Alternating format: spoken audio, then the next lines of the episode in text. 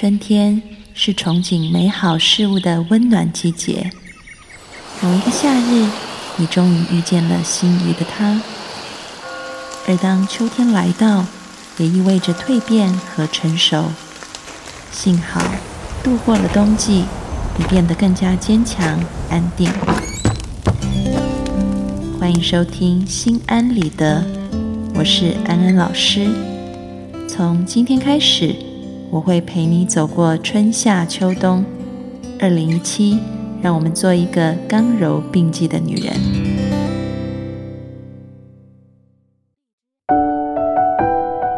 Hello，各位听众朋友，大家好，欢迎收听《心安理得》，我是安安老师。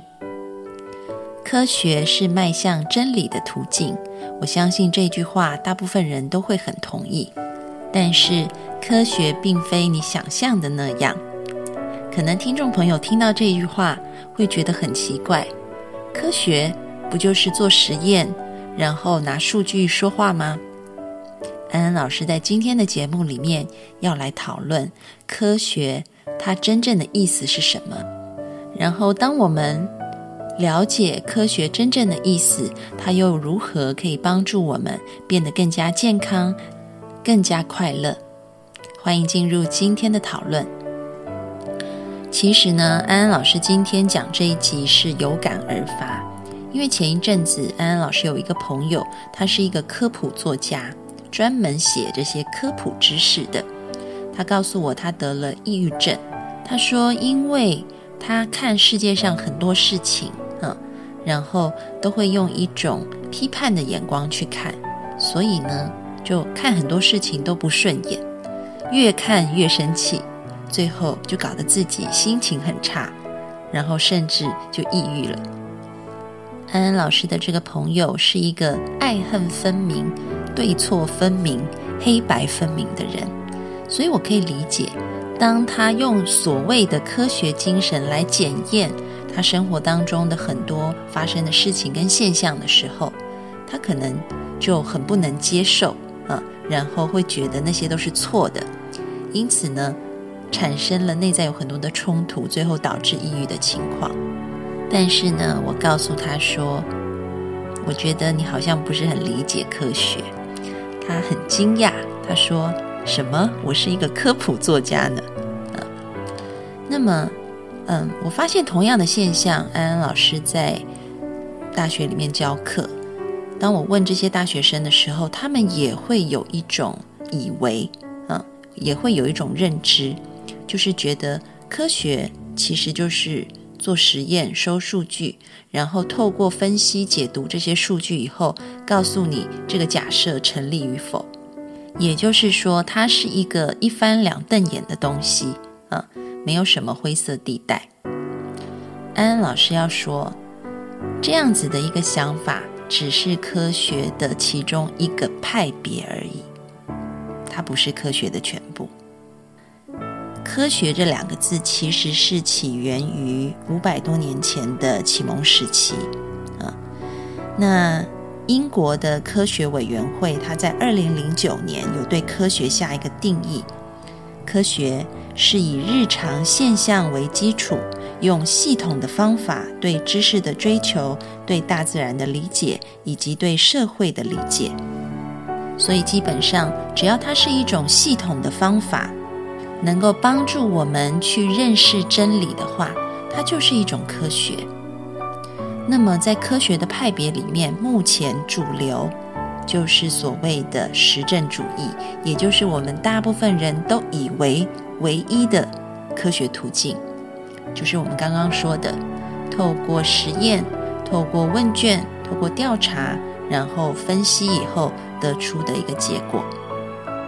在实证主义的哲学观当中，万事万物都有规律，自然科学或者是社会科学的问题，都应该可以用数学或者是因果逻辑的方式去呈现与测量。实证主义者认为。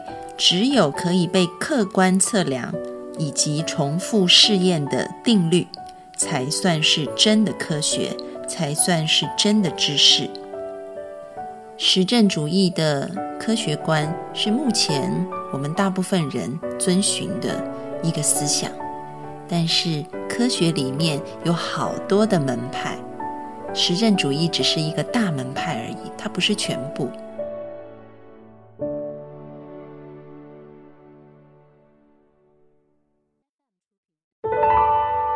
近来有另外一个门派逐渐的兴起，开始跟实证主义相抗衡，甚至现在它的力量也越来越大，也开始进入主流的殿堂。这个名字叫做诠释主义，它也是科学的一个门派，主要是用于社会科学，因为社会科学是人建构出来的。诠释学派认为，世界上没有绝对的客观与理性，真相是由人群主观互动而产生的结果。人一生下来就被许多主观的观念影响，与其去验证那些理性的定律。不如深入人的内心去描述他们所经验的问题与行为。对于诠释主义而言，所谓的真科学、真知识、真相，是从人与人之间的互动当中建构出来的。所以，研究者必须深入了解人们，体会他们的感觉，才能够产生真正的知识。所以，当你阅读这些诠释主义所描写的科学的时候，你会觉得好像在看故事一样。嗯，你在里面看到人的感受、人的经验，而真相就是在每个参与这个现象的人当中建构出来的。所以，A 看到的跟 B 看到的跟 C 看到的都不一样。真相是什么呢？他们全部都是真相。因此。当我们在研究人的心理的时候，我觉得我们更加的要两者并重，也就是除了用科学的实证主义之外，也要加入科学的诠释主义。这会帮助我们从一个非黑即白的世界当中看见更多的可能性，也包容更多的可能性。爱因斯坦说。凡是能以数字计算的，不一定能算数；凡是能算数的，却不一定能以数字计算。这样的情况，更多的会在人文跟社会科学当中。科学是帮助我们去除偏见的，但是如果只采用实证主义的方法，有时候会让我们落入另外一种偏见了。这样子的偏见。就是执着于世上只有唯一真理的偏见，也就是一种我执。在日常生活当中，每天可能我们都会遇到一些试炼，但同时他们也是一个机会，帮助我们一次又再一次的练习，放下自己的成见，放下自己的执着，用一个更开放、更宽阔、更包容的胸襟来看事情。在刚开始练习的一个阶段，当我们的内在升起了偏见和执着的时候，我们察觉了，就试试看放下它。如果放不下的话，你可以尝试把你的偏见跟执着先摆在一旁。我是不是可以从另外一个角度来看事情？如果我是对方，我又会怎么样看待这件事情？如果我不在这个事件里面，我是一个旁观者，我又会怎么看待呢？当你练习跳脱自我，从其他人的角度来看事情的时候，你就比较容易放下原本的成见。这个也就像是神秀禅师说的：“身是菩提树，心如明镜台，时时勤拂拭，莫使惹尘埃。”当你觉察到自己掉入了自我执着的一个情绪当中的时候，那我们就是练习从旁观者、从对方的角度来看事情，然后我们再从这个掉下去的洞里面爬出来，我们再次的放下那个执着。那么到另外一个阶段，你逐渐逐渐的练习的时候，你会明白一件事情，原来。每个人看见的世界都是不一样的。我有我的看法，他有他的看法。每个人都觉得自己是对的，觉得别人是错的。每个人都是站在自己的角度去诠释这个事实，因此我们要能够去分辨什么是诠释，什么是事实。很多时候我们会落入情绪，那是因为我们对这个事实的诠释是负面的。当我们能够试着跳脱出这个诠释，看见自己正在用一种负面的角度诠释它的时候，我们就可以回归到事实本身。你会发现，可能回归到事实层面，这个情绪的波动是会很小的。当你加入了自己的诠释以后，这个情绪可能就放大了 n 倍。那么，当我们回归事实本身，你甚至还可以扭转这个情势，给予他一些正面的诠释。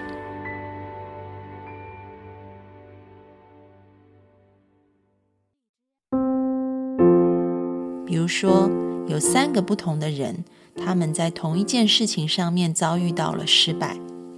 但是这三个人是不同的角度。第一个人他觉得自己很可怜、很惨，遇到这些困难觉得很不舒服。那么第二个人呢？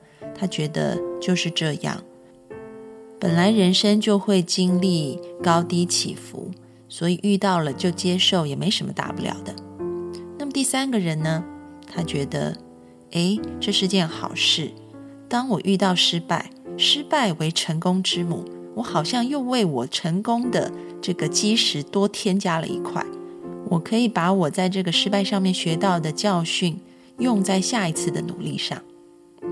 你可以看到，每个人从不同的角度来诠释这件事情，其实都没有对，也没有错，只是站的位置不一样而已。所以，逐渐的练习，你会发现你会进到另外一个阶段。是一个后设认知的阶段，也就是我可以从一个旁观者的角度看到不同的面相、不同的诠释是怎么样的。在这个神秀禅师提到刚刚的佛业以后，慧能就根据这个神秀所做的业，又进行了下一步的转换。他说。菩提本无树，明镜亦非台。本来无一物，何处惹尘埃？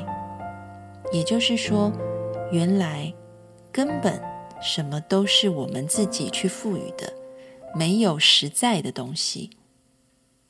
而你只要能体会，原来我们的心念制造了我们的世界，你就会发现，那我们制造的世界其实。可能也不是真实的，你就能明白，原来我们经历的一切就好像是一场戏一样。我们演这个角色，但是我们其实不等同于这个角色。你就可以从这个角色里面超脱出来，甚至是进去演的时候，可以演出一个完全不同于原本设定的版本。就像是我们刚刚提的例子。三个人，他可能就代表了对同一个角色不同的诠释。你要演哪一个呢？这也就是我们说的 “You are nothing, so you can be everything”。因为当你知道你什么都不是，你就可以成为任何的样子。当你发现原来你所扮演的角色并不等同于你自己。原来你所构建的世界并不是一个实在的世界的时候，你就可以变化无穷，无中生有。你不一定要演原本的版本，你可以试着演不一样的版本，你可以活出不一样的人生。所以，在这个自我成长的道路上面，当我们掉入了一个情绪的坑洞里面的时候，我们试着爬出来。放下那个原本你抓住的想法，而在放掉它的时候，我们不是说好痛苦，我要舍弃这个想法，不是这样的，而是你可以认知到，这个想法根本就是空的，这个想法是我自己制造出来的。我想换个角色演演看，我想换个想法试试看。有什么其他的可能性呢？当你愿意这样做的时候，当你愿意认知到 you are nothing, so you can be everything，那么你就会放下的很轻松、很自然，是不纠结、不痛苦的。愿我们每个人都能够一步一步的、逐渐的改写我们的角色，让我们演出不再是这个苦情角色，不再是悲剧英雄，而是一个快乐的、平静的。幸福的角色，而你会发现，当你愿意演出不一样的角色的时候，你旁边的很多配角，这个设定好像他们也会被你所影响、所感染，所以悲剧逐渐的就变成温馨喜剧了。今天的讨论就在这里先告一段落，记得每周二晚上八点半，我们在荔枝 FM 有直播现场。欢迎大家收听，我们周二晚上见，拜拜。